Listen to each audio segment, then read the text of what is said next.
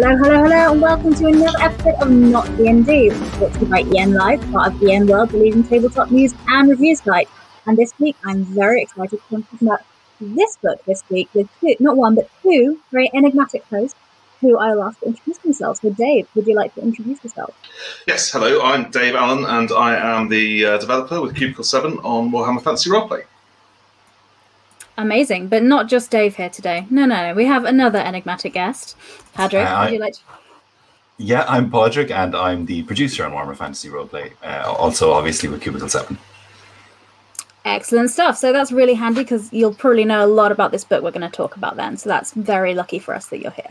I've seen it once or twice. Once or twice? That's good. Yes. Similar to me as well. I recently started a campaign, so I was very excited to have this on. So, because I'm still myself getting familiar with the rules and learning the system, the settings, this is great.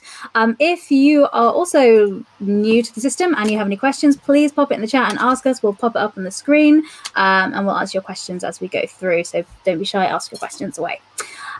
So before we get into talking about the game and the system, every week I kind of get into kind of everyone's backgrounds with RPGs and how you got into the industry. So Dave, what was your first ever tabletop RPG?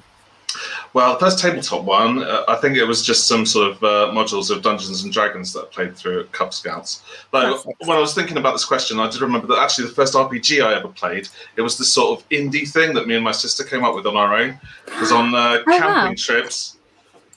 Basically, we would sit in the car and we'd pretend that it was some sort of fighter jet that we were using to stave off a Martian invasion.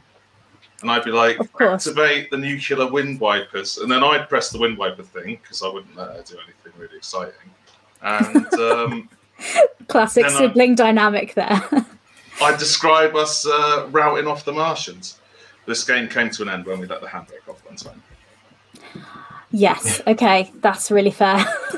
Well, okay, so it sounds like you've been creating and making games very early on, so it makes sense that you transitioned into... it was an early start, and it was like as indie as anything, because me and my sister were the only people who knew about it. Have you since published it, or...?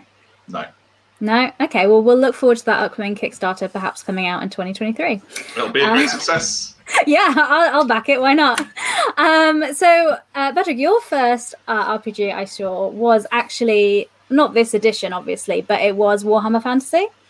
Yeah, it was Warhammer Fantasy Roleplay First Edition. I went to a boarding school, and myself and some of my friends who wanted to do things that weren't sports carved out a small room in the back of an old theatre. But we got a small room to ourselves, and we started playing tabletop war games first. And then somebody's older brother had a copy of Warhammer Fantasy Roleplay First Edition that had fallen apart, been completely rebound into a ring binder, with the cover sellotaped on the front, and they brought it in and were like, we should do this. And we gave it a good whack at playing it. From the we only had D6, which is very difficult to play a D100 game. We're only D6, but we managed in retrospect. How did you just roll a lot of D6 to make it? No, we rolled 2d6 for each one, and we subtracted from it to get a number roughly between 1 and 10. Obviously, heavily weighted around 7. Okay. Yeah, and did that twice, and it was challenging naturally. But the book was really intriguing because you get pulled in all these different directions by the careers at the time, and it was good. So we tried that a couple of times, and I still remember trying to GM my first game, not knowing I would have to GM forever from then on. GMing the first game, which was going to be some Skaven coming up from underneath a bar, and the minute I was like, you're in a bar, the bartender's there, and there's some noises from the basement, and one of my players said I attacked the barman, and that is straight away, immediately, and ever right into murder hobo mode then. Exactly, immediately, so you revealed the existence of Skaven in your first game. I had Skaven models, and therefore we were still in kind of tabletop war game mode, so I thought I had to have models for everything. I didn't know that you could just say things and people would listen to them and use their imagination. But ever since then, all of my bar workers have been intensely well armed. So just in case. Yeah, why not? Like apparently that's what's needed anyway. But Warhammer Fantasy, speaking of that, you mentioned some things that it sits in a massive kind of world of Warhammer Fantasy. It's not just the role-playing game. There's loads of stuff going on there. Could you talk? So, if people aren't familiar with that kind of setting, could you talk us through what that world's like, and kind of what we're stepping into in the role-playing game? Yeah, well, it sort of first began in the early 80s as a sort of tool for marketing Games Workshop's miniatures. And at that time, it was kind of a mixture of sort of tongue-in-cheek short stories based on either historical events or fantasy fiction or classic literature at times. Then in the late 80s, they sort of decided to consolidate it and make it take it a bit more seriously. And the Warhammer Fantasy Roleplay game was first sort of released 86. And followed shortly after by the Enemy Within campaign, which probably did more than any other single release to define it. And I think it's the sort of thing that everything else has been compared to ever since, really, because it was a sort of very... what made it so successful? It was a bit like an antidote to D&D, I think. So, how perfect for this very show. Yes. Well, I think rather than sort of you're kind of lured in with the same sort of promise of grand adventure that you'd expect from a D&D campaign, but it's very quickly subverted and turned into something a lot less glamorous and a lot more paranoid. I think it's led to this like phrase of, you think you're getting into a Dungeons and Dragons game and then it turns out to be Call of Cthulhu. That's quite good as well. It feels to me a lot darker. It feels a bit Pratchett-esque as well. That's how I kind of explained it to some people as well, a little bit, opposed to like, it's not, if you're comparing it to like Lord of the Rings or something, it's more in that sort of vibe. And I think it's contemporary with Pratchett. The early releases, so I don't think it's aping Pratchett so much as maybe tired of the same things and making some of the same observations about fantasy. Yeah, perhaps, but I do think it's like D&D, you very much feel like a shiny hero running in, saving the world. And as I said beforehand, I'm in a campaign now, and in the last fight, I threw a cup at someone and then hid under the table for the rest of the combat. And is that reflective of the game, or is that just a me thing? It can be. Yeah, no, I think it can be. It's one of the interesting things that sets it apart immediately from D&D to me is the career system, where you can have careers that are strictly non-combat, and you can always learn to pick up a sword, but starting out you could be a lawyer or a rat catcher or any other number of things which aren't your typical adventure. And you know, from a game development point of view, it always makes it difficult on us because we're sometimes trying to balance a game. We don't always, sometimes we just accept things aren't balanced, but you've got a group that might be one or two good combat people, and then three or four who can talk a good game or are good gamblers or are able to hide under the table and fling cups occasionally. But the types of adventures that it really leans into support that kind of thing. You know, where being able to sneak around could be just as or more important than being able to swing a sword good. Definitely. Certainly when you're a starting character, you're very similar in terms of power to the opponents you'll be set up against. Yes. So other than the fate points that you have, which are sort of lives basically, but or re-rolls in the later editions, you've actually got very similar stats, if not worse, than an orc or a dwarf or something like that. I certainly feel that way at the moment, which is great. But we do have two people who are good at combat in our party. So luckily I hide under the table and they do a lot of the fighting stuff. So it covers it quite well. I have got a little bit excited and jumped into the system in the game because I want to talk about it so much. But I was going to take us back a little bit and talk about how you ended up working on the game, and instead of just being a fan and playing role-playing games, how did you end up working in the industry? So Dave, I'll start with you working as kind of a writer on the game. How did you go from playing games and then be making them? I joined Games Workshop in 2003 as a web developer, and I did do a bit of writing for White Dwarf and their websites in general. Yeah. And then around the same time as I joined, a company called Hogshead had the license for Withrop, and they had that license come to an end. And Games Workshop had invented a little department called Black Industries, which, in collaboration with Green Ronin, they produced the second edition of the game. And I became the web developer for the umbrella group that contained Black Industries. Okay. So I was sort of thinking of stuff to do to put on the website for Warhammer Fantasy Roleplay. And that's when I really got back into the game, having played it sort of when I was about 11 or 12 and ran the Enemy Within a couple of times. Yeah. But then I sort of mostly left it alone and was playing stuff like Vampire instead. Nothing wrong with that. Well, you say. But we... they might be coming on the show. The second edition... so I ran some scenario contests and helped promote it, the game at conventions and so on. And then when the third edition occurred, which was after Green Ronin stopped producing it and Fantasy Flight Games took it over, they asked me to help write for that. And I've been involved in sort of writing and now development ever since. Oh, they've not got rid of you yet. That's great. No. Yeah, that is the first one to... Nothing else useful that I can contribute to society, really. Well, web development, apparently. That's a new one. Oh, no. It was like before Web 2.0. I can't do JavaScript or anything like that, so... I'm not even 100% sure what that is. I thought back in the day on MySpace when I could add glitter like fonts, I thought I was a coder there, and I was like... Yeah. I was like, I can get Flash animations done. That'll sort me out. I've made for the future now. No. And Padraig, how did you so you're working as a producer on the line there. I'm guessing in a job interview you mentioned that this was my first ever role-playing game, so how did that journey go in between? Well, so after that we played a little bit of that, and we played a bit of 3.5 Dungeons and Dragons 3.5, and then we mostly played war games and moved on to do other things. We found computers and stuff, but when I went to university, I joined FanSci, which is the Fantasy and Science Fiction Society, which was the stealth role-playing game society. That's what it actually was. And I got heavily back into role-playing games. We started writing for conventions. We started our own convention in Galway and had a great time.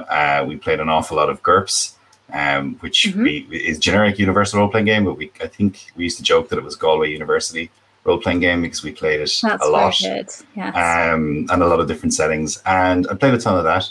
Eventually, I left university. They dragged me out of there. And I got a job in the print industry. But I always liked running games and writing games. And I eventually realized that I was writing like 20 to 30,000 words for homebrew scenarios in different settings, or coming up with my own system because I didn't like systems. And I said, you know what? This audience of 5 people, which was mostly just one friend who I write to because he criticizes everything. Yeah. Hey, Dave. There's another Dave. And but I published a small self-published thing for 5th edition, which was like Ash, the Broken World, which was a very small thing that I was planning on doing expanding out a little bit, but life got in the way and I had kids and stuff. So once I got that settled, I applied for a job at Cubicle 7 and sort of use that as my CV a little bit, and I was hugely chancing my arm. And I hope Dom McDowell, who owns the company and interviewed me, may be watching, and I don't know if I said this, but I went in certain I wouldn't get the job. Oh, really? Therefore highly confident, because I was just like, oh, this is great. I'm just going to see inside a role-playing game. Like, I have project management or print experience, and maybe that'll stand to me, but I didn't actually expect to get the job. And that is my go-to advice to anyone applying for a job. Assume you won't get it, and then just go in full confidence, because you're just there to have a look around. And that was it. So I did indeed bring up that I started with Warhammer Fantasy Roleplay in the interview, and talked a bit more about other games that I liked and admired. Nobilis, I think, is a fantastic game. And I do have an eye for print from long experience in that industry as well. And landed in Cubicle 7, dove straight into Woofrup, started with the Enemy Within campaign, which we can talk about a bit later. And haven't looked back since. That was 2.5 years ago. And Dave at the time was writing and kind of lead writing one book in particular, I think Altdorf, among other things. And I just kept leading more and more on Dave for stuff until it made more sense to try and get him in the door, basically. You didn't know about Martian killing Car, though. No, I didn't know about that. That's a great safety warning that a game would have to come with, which is like, make sure the handbrake is not part of the game. Well, definitely. I will also TV now. Yeah, I'll also back that Kickstarter chest once he gets it up. All right, so there's 2. Anyone else in the comments will do that, and then we can get a whole campaign going right here, right now. We've had someone else from Galway as well, if you couldn't tell by the username Leprechaun as well. So I guess it's okay because they're from Ireland. So yeah. That... Oh yeah, we have a third backer as well. So there we go. Brilliant, fantastic. Okay, so getting into the game a little bit more then. So we kind of talked a little bit more, a little bit about the setting and stuff there. So if we talk a little bit about how, because obviously you played first edition and this is fourth edition now. So how have the editions kind of changed and evolved over time? And what would, if you're picking up for the first time on fourth edition, what would you kind of see mechanically going on in the game? I asked about three questions there, I'm just aware. Sorry. Yeah, well... First, second, and fourth edition are all based around percentiles, so it's 2d10 or 2d100, and just compare against your stat. The most try to roll under a stat. Yes. And I suppose if we get third edition out of the way, third edition went in a completely different direction, and it was sort of more about using dice pools of dice with symbols on to work out whether you'd got a success or a failure or a success with complications, and then lots of cards that counted down in order to use abilities. Sounds jazzy. So it was a big departure. Mm-hmm.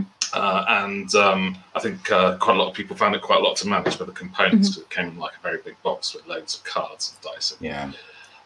But the other three editions were all based around Big Book and all based around the D100 percentile system. I think first edition was relatively simple, and I think people found that they topped out their characters quite quickly, and there weren't lots of skills to choose from. Though it still has its admirers.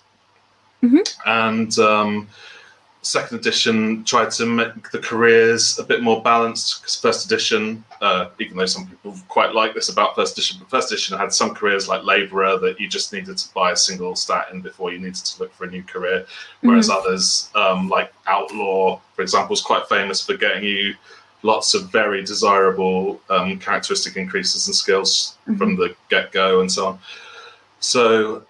I think second edition tried to moderate that a bit and have all the careers give you the same amount in terms of skills and characteristic increases. And fourth edition's turned the career system into something more, in that each career is now something that you can start off as a rat catcher, for example, and then become, work your way up to exterminator, which is sort of like the chief rat catcher in a quite large city, for example. So all of the careers are actual careers rather than just jobs that you can develop in and get much better at.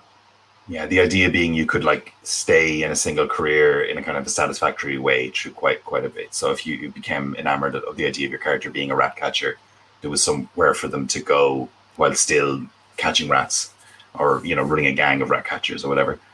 A gang of rat catchers, nice, yeah. Yeah, we use the collective noun as a gang. Yes. No, wonderful. And with so talking about careers as well, to get into how kind of the system works. So if you're mostly familiar with D&D, you'll be like, okay, so I've got my race and I've got my class, and then my character's kind of, that's the basis of it. So could you talk us through, Padraig, how the character creation goes in Warhammer Fantasy and how that's different? Yeah, well, I mean, in Warhammer Fantasy, you first of all, the idea of choosing, you can choose, and you choose a species, and then you would choose a career. And the careers are broken up into 8 rough classes. And in the core book, you'll find 8 classes with 8 careers in each. But the class system is mostly important at the beginning when you're kind of choosing what you're about. But they might say, well, you're a burger, which means, these 8 careers are involved with being around a town, or you're a courtier, so, but once you get into the career, that's really very much who you are and what you do. And then in terms of species in the core book, we've got humans, dwarfs, high elves and wood elves and halflings, and since then we've also added ogres and a few more flavors of human that you can be from different areas, and I think a couple of flavors of wood elf as well. They basically inform kind of what your starting skills can be. Your species has quite a lot to do with what your starting attributes are, and elves, for example, are just blatantly generally better than humans at most things. Wow. They suffer kind of social stigma and social penalties in most settings, because the Empire, where most games take place, elves raise eyebrows. Some people might outright have a problem with them. Other ones might just be afraid of them or not want to deal with them. Sure. So you've got these kind of social penalties to that. But generally, they're just you know, tend to be more powerful in terms of pure power. But that's what I think is beautiful about Wolfrip, is that that kind of doesn't matter, because, you know, you're a random group of roughly ragtag people from often very different levels and different strata of society. And that means you'll experience events and interactions quite differently than everybody else. And that makes it interesting and compelling. And balance isn't as important and shouldn't always be. Though as a GM, you have to be careful not to kill everybody. But, you know, I have had people email me saying that, like, we're three halflings and an ogre. And the ogre is just like the outsourced violence when we need it. Yes, absolutely. Just deal with everything. Whereas, you know, we ride our badgers around, or, you know, we do other halfling things. You know, one of us runs a barge and we go up and down the barge. And so I think it's great that way. But character creation takes you through all that. And one of the options that we also give you is to randomize everything. Yes. That's what I did in my campaign. So yes, it's good. That's the right way. Padraig's calling it an option. It really isn't. That's part of the joy of it, and that also leads to things like elves aren't very common, dwarves aren't very common. It's mostly humans in the Empire. Yes. So how that worked is we rolled like a D100, and there's like it was D100, isn't it? Correct me if I'm saying this wrong. And then it has a chart saying if you get between these numbers, you're this, that, and the other. And humans is the majority of people that will be. But what I did like is you could pay to be something else. So if you rolled human and you did actually really want to play a dwarf or something, you can still change it by doing that. So that was a nice little effect. You get XP bonuses for not doing it, which is the same as paying to do it. It's the same. But you can, and then there's like a lesser penalty. You can roll three times and pick which one you want. But it did mean that things like elven wizards were very rare to start with. Yes. And that was something that you would have to, if you were an elf, you would have to maybe go and try and learn to be a wizard in some way. And we also randomized some traits at the start, which I love. Humans in particular get three random talents, and talents can be things. Sometimes they're just things like, you know, you're a carouser, you know, you're better at drinking and having fun. But sometimes it's things like noble blood, and you just randomly have noble blood. And that's interesting to me, because that's immediately like, how is that the case? And someone must know, you know, there's a record somewhere. Do I know? And it can make very interesting characters. I know my favorite one is read write, because by default you're illiterate. Unless you have that talent. One person in our group can read now, and we're all very excited about it, because at the beginning of the campaign, the first session, we got given like a piece of paper handout, and we're like, we can't read this. And one person in our group was like, I'm learning to read. We'll keep it and we'll find out. And then they did, and we were able to. So yes. So that, I think the not being able to read thing does lead into the setting of it being a very brutal and very harsh world as well. You can find scribes in the better cities who will read for you for a couple of shillings. Can't trust them to tell you what's in the handout, but they'll do it. You don't start off rich either, which I quite like as well, because there's real aspirations. One of because you have aspirations as well. I'm jumping ahead again. Sorry, because I'm excited about the system. And one of the players' aspirations was to buy a shovel. One of their short-term goals. They've achieved it now, but because you don't start off with a lot of money, and like I say, it's not like which is really great, because it makes a lot of role play moments, and it's like, why are you doing this and what your motivations are. But I really like that about it. But going back to other parts of character creation, because I interrupted you to talk about things. Where have we got to? So, I mean, that's character creation. We've talked through a lot of it now. You know what your career is going to be. You'll get some random talents and some talents that are specific, and they often define what it is to be a dwarf, like you're resistant to magic, or halflings, you are small. And then other ones you can get randomly. And then you also get, so you have a number of skills that it says, well, you can spend 5, XP, you can put 5 points into these and 3 points into these, as you read through it. Now I'm garbling it. But you get a small selection of skills relevant to your species and to your career that you can advance straight away. And then you can spend XP to advance those again. So the way it works is every skill is tied to an attribute, and it adds directly to it. And you buy advances in that skill. So you might have an attribute, a weapon skill of 40, but you might have the skill of, say, melee basic with 5 advances, which would give you 45 overall when you pick up a basic melee weapon like a sword. And, you know, buying those and buying talents is the main way that you advance your character. Once you have gotten enough advances of attributes and skills and talents from a career level, you can spend a little bit of XP to go up a career level. And that gets you a little bit more status in society, access to new, usually better talents, often new skills as well. And, you know, you just increase basically that way, or you can segue out to a new career somewhere else. So like a one in the same class, or you could go with, you know, GM, not GM permission, but the GM working with you to explain why your rat catcher has become a noble now. It's because of the noble blood earlier, and he was discovered in the sewers by his, you know, great aunt who recognized him from a birthmark, and now he's a noble. So, you know, that you can go quite interesting narrative places with it, I think. And it's, you know, a very aspirational take on Warhammer, Jess, whereas I'm more of the line that if you want to become a mercer in Bogenhafen, you're going to have a lot of trouble convincing the guild to let you practice, you see. Oh, yeah? Yeah. Bit more brutal then. Well, I have hopes for my herbalist that they'll advance in their career anyway, so... Oh, yeah. As long as you know your Gesundheit from your Schlaf.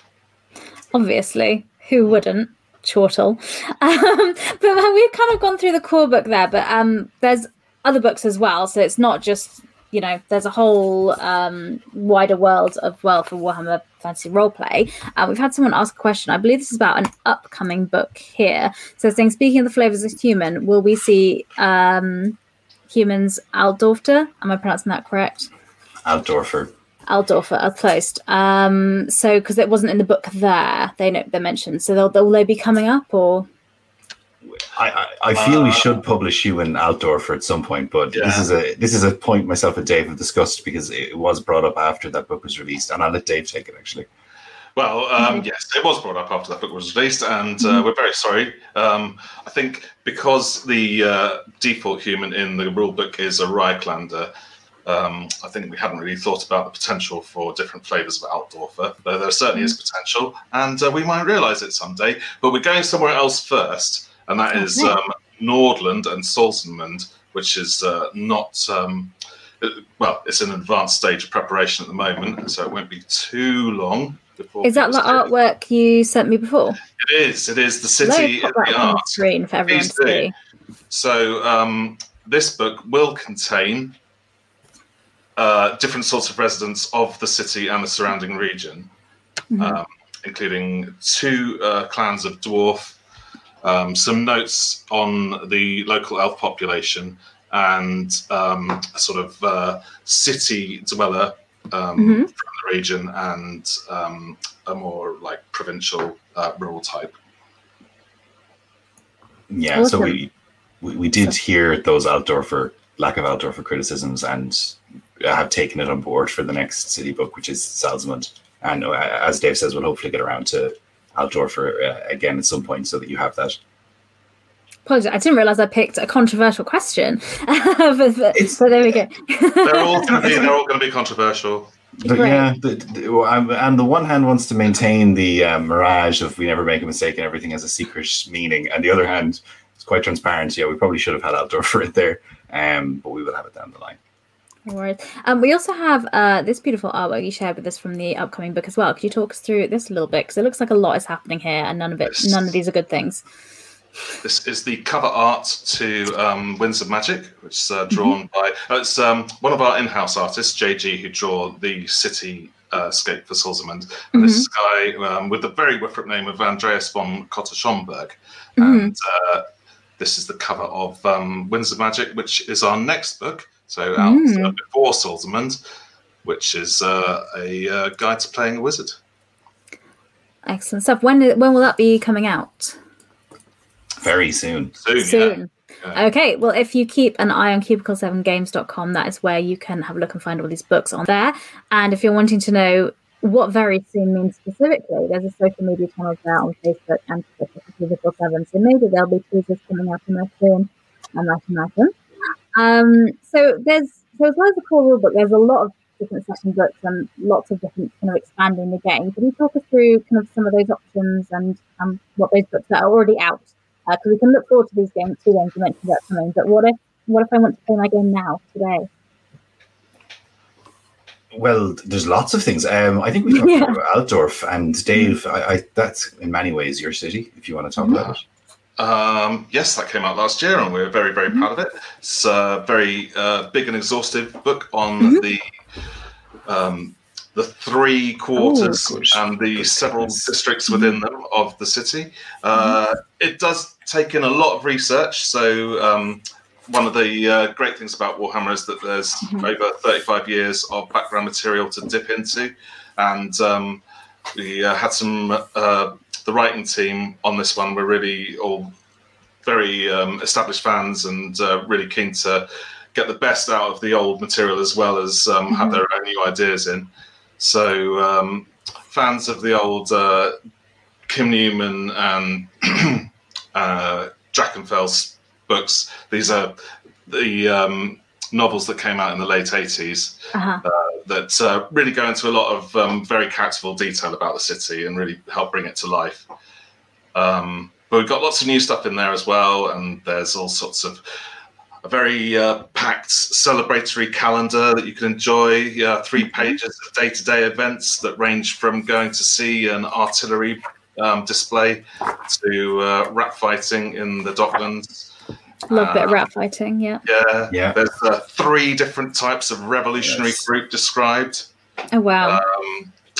2 rather vicious dockside gangs, as well as the other side. So there's the palace and the upstairs, downstairs aspects of the royal life.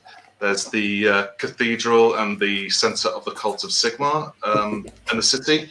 And the magic district as well, the Hexabesric, which is home to 7 of the 8 colleges of magic in the Empire.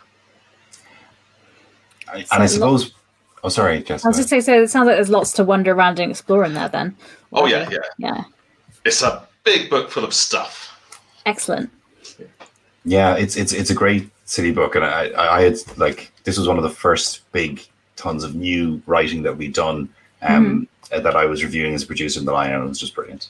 It was just great. I was just reading through it, and one of the things that we really crammed in a lot of was adventure hooks, so like plot hooks, tied to I think almost every location and most NPCs have one or two suggestions for like here's something weird that's gone on in the back rooms in this bar, or this person has some unusual plans they're working on, or you know the palace intrigue is going in a certain direction. And every one of those is like a good short adventure that you could pick up as a GM, you know, literally flip to any page and just be like, this is what I want to do next. And it's all, but it's all broken up by district. So you can just be like, what's going on here? This is where they are now. I'm going to take a look and see. And it's also good support for the Enemy Within campaign, because in both the early and later parts of the campaign, you'll be spending a fair bit of time in the city.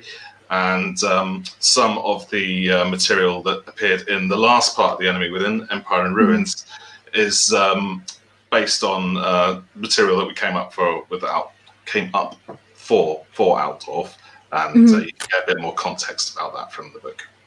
Okay, great. So you can have your main campaign going that you have in the campaign book, but then if you're wanting to just do kind of more little side quests and throw in other little bits and pieces, this kind of book kind of pulls you in with those plot hooks. Yeah. There's another book for Middenheim, which is, I think, a rather more essential purchase for support of the Enemy Within. Okay, yeah. Will we explain what the Enemy Within is? Yes. Let's talk through that. Yeah, sorry. So, no, not at all. So the Enemy Within is a fairly classic campaign that came out for first edition Warhammer Fantasy Roleplay.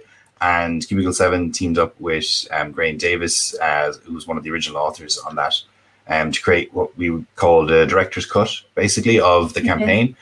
So it's a 5-part campaign, starting with Enemy in Shadows and going all the way through to Empire in Ruins. And we've basically kind of remastered a lot of the original ideas. And parts 4 and 5, The Horned Rat and Empire in Ruins, The Horned Rat was originally envisaged as part of the campaign, but never happened. So this is the first time it's been released. at all, and it's quite interesting. And Empire in Ruins is a fairly substantial reimagining of the original ending to the campaign, I would say. So it feels quite new.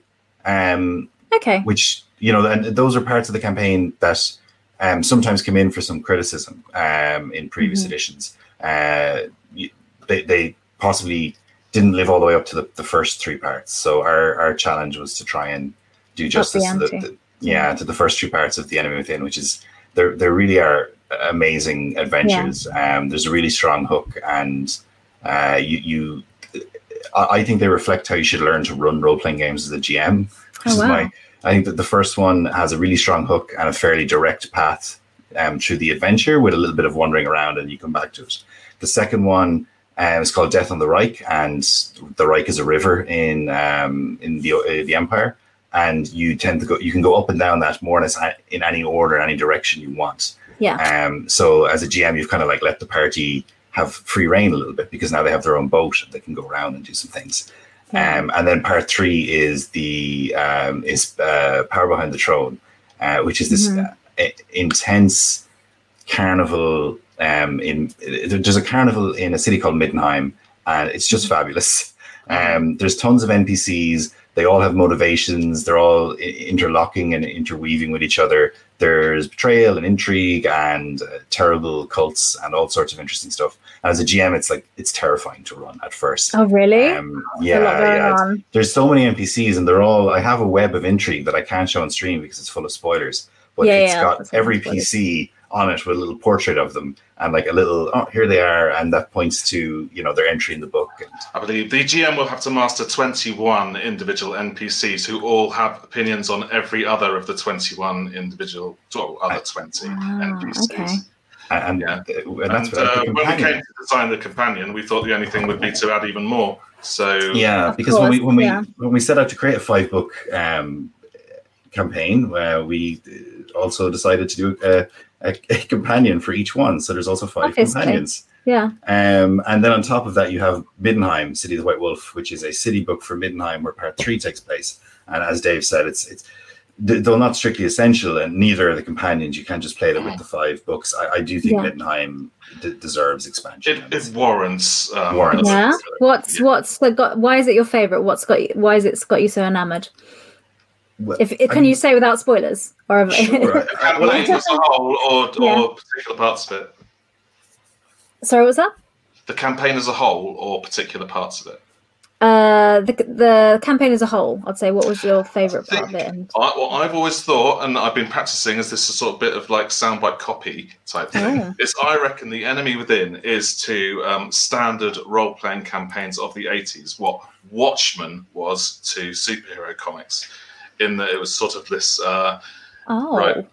very thoughtful and intelligent sort of deconstruction of the genre that, you will see things that you recognise from other role-playing campaigns in The Enemy Within, but they'll be in a way that's actually sort of more grounded and convincing and touching and effective even than just what you were used to up to that point.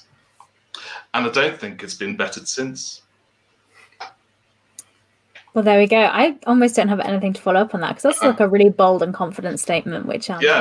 Yeah. I've been practising it in the mirror. I would like to... Okay. Right on the back of a beer mat and everything. And the beer mat is in front of you now on the computer, so you can say it. As it's a 5-book campaign, as you said, that's a long campaign. So how many sessions are we thinking? Like, I mean, obviously it depends on whether or not your party goes off and makes friends with an NPC and stays there for like 3 months, which sometimes happens. But like, how long are we talking out for each of these books would we expect them to be? I think even if you forced it through at a good pace and just used the 5 books without going on tangents and so on, you'd be there for like a year.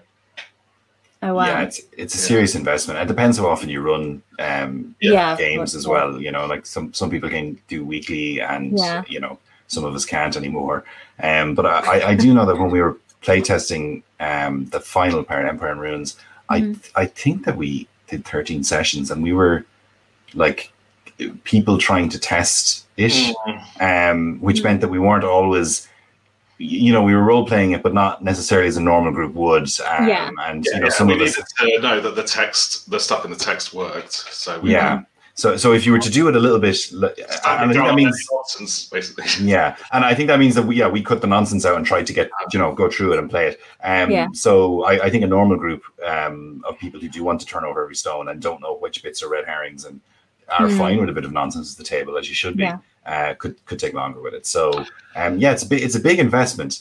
If you've played it before and wanted to start not at the beginning, you could. But the recommended experience, just kick it off from starting characters, roll them up randomly, and you begin your adventure in a tavern. Amazing. And away you go into a 5-part epic campaign that I do think is excellent. It sounds like there's enough. I mentioned earlier, there is a couple of sections of the campaign, Death on the Reik in particular, that they can just become this very, very sprawling. Self-perpetuating thing, because it's not on a timeline, and it's not, things are triggered when you go to certain places, but you can take you can go at your own pace with it, and many people do. In fact, it's a bit infamous for getting people lost in it. It's some ideas within the companions and on various social media sites and blogs and so on about how.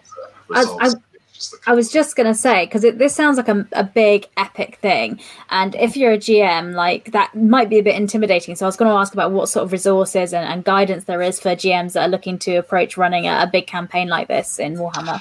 Well, the companion books produced by Cubicle 7 would be my first recommendation for places to go. Yeah, because the main reason that we came up with the companions was obviously because there's been so much analysis of the Enemy Within over the years, and we wanted to include some of that in the books that came with the main campaign in order to benefit from it as much as possible. And even now, you sort of think that there's room for a lot more. So we do sometimes talk about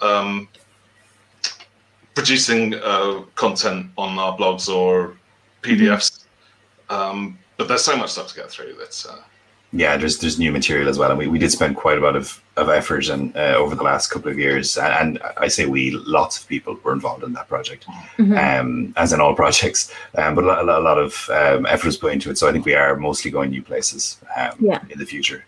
But I will say, if you do want to pick it up, the books and especially Graham's contributions to all of it, but he reordered quite a bit of the way information is presented to you in Power Behind the Throne. And it's a lot more logical, I think, now, and easier to process. And you get the bits of info you need when you need them. Yeah.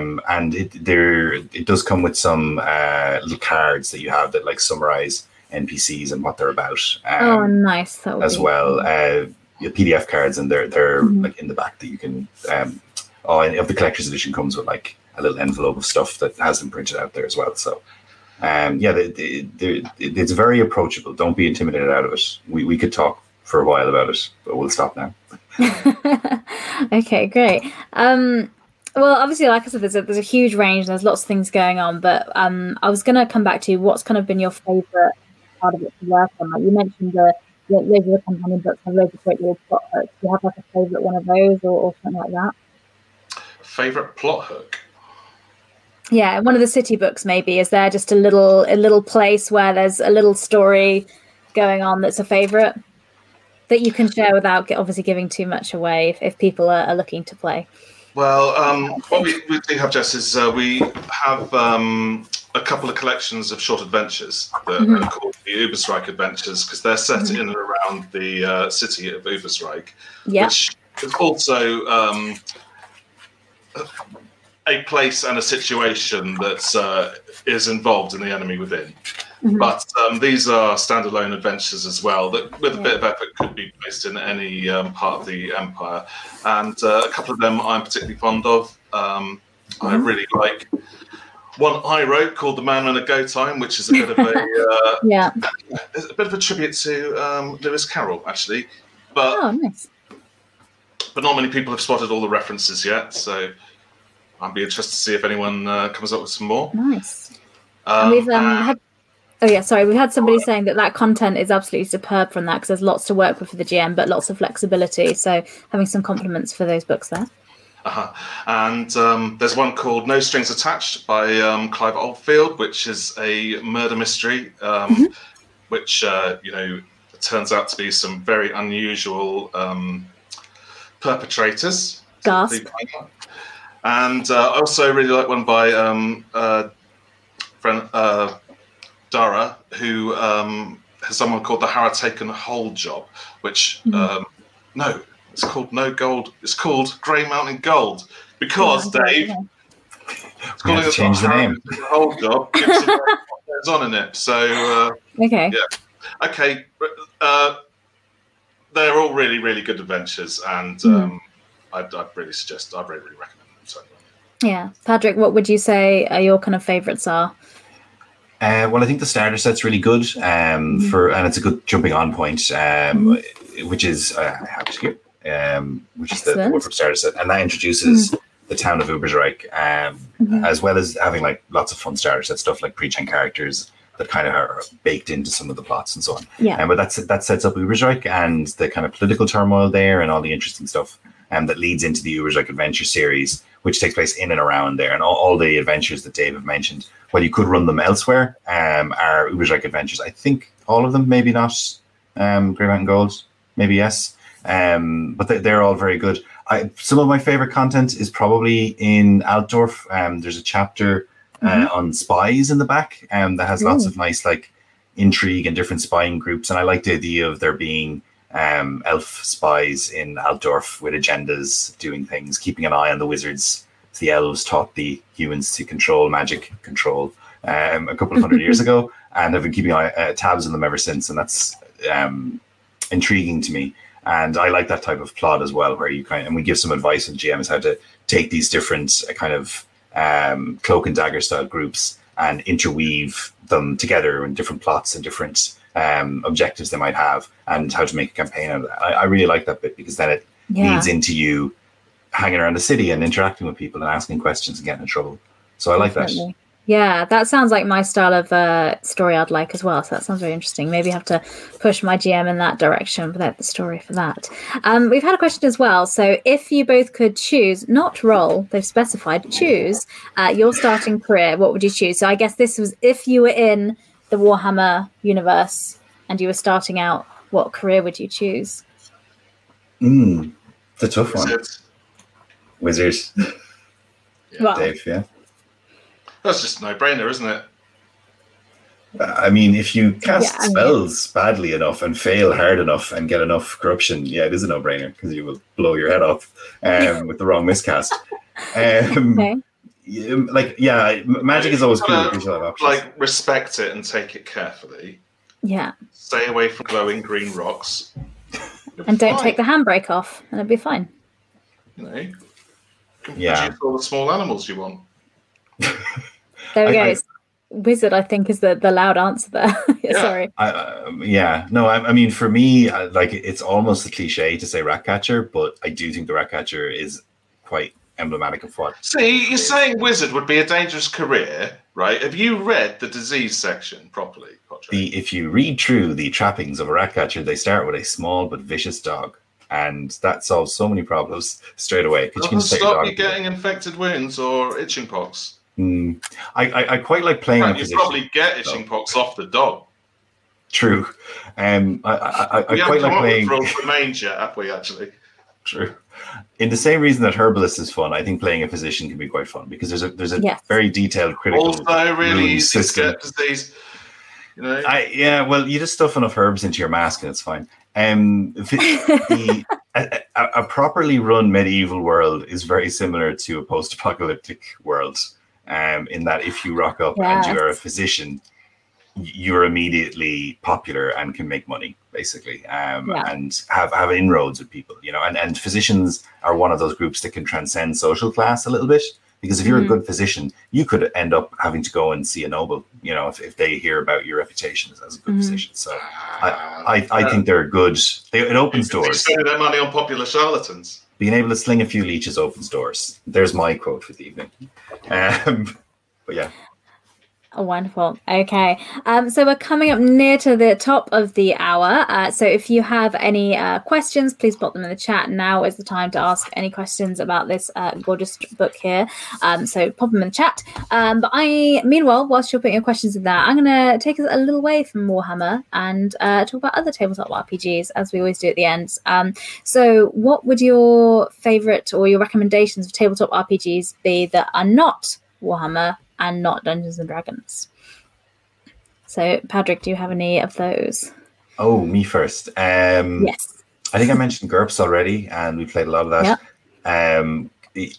It's flexible, if sometimes a bit too simulationist, but even though it's got like generic in the name, it's not generic. It has its own identity, and you can go and find like, you know, GURPS Ancient Greece or GURPS Ancient Rome and pick it up and have a really good time reading about quite a well-researched take on that part of history. I think GURPS Transhuman Space is I don't know how forgotten it is, but it's a gem of a book, dealing with a kind of it touched on some of the ideas that would come up in The Expanse before The Expanse happened. I wouldn't be surprised it was inspiration. I think that's great. I think Nobilis is brilliant, a game of playing minor deities and gods.